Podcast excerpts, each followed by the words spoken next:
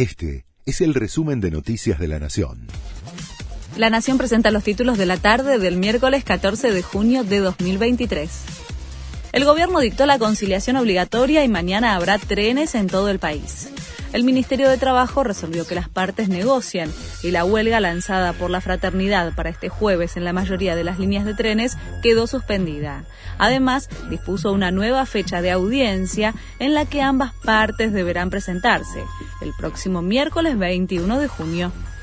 El dólar blue se acerca a los 500 pesos.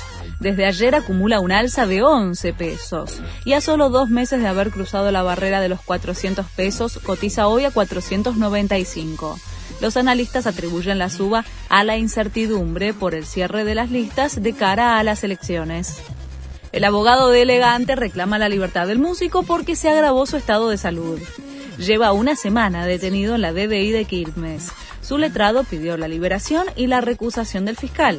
El músico está acusado de privación ilegítima de la libertad agravada por uso de arma, amenazas simples y tenencia ilegítima de arma de fuego. La ola de calor sofoca a Europa. Las altas temperaturas van a persistir en el norte y oeste del continente en las próximas semanas y alertan por la demanda de energía como consecuencia del uso del aire acondicionado. El sur de España, por ejemplo, podría alcanzar los 45 grados centígrados.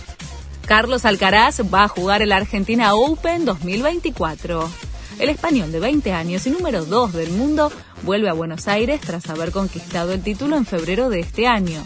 En su primer paso por el país y con 19 años, se convirtió en el tenista más joven en ganar el Argentina Open en toda la historia. Este fue el resumen de Noticias de la Nación.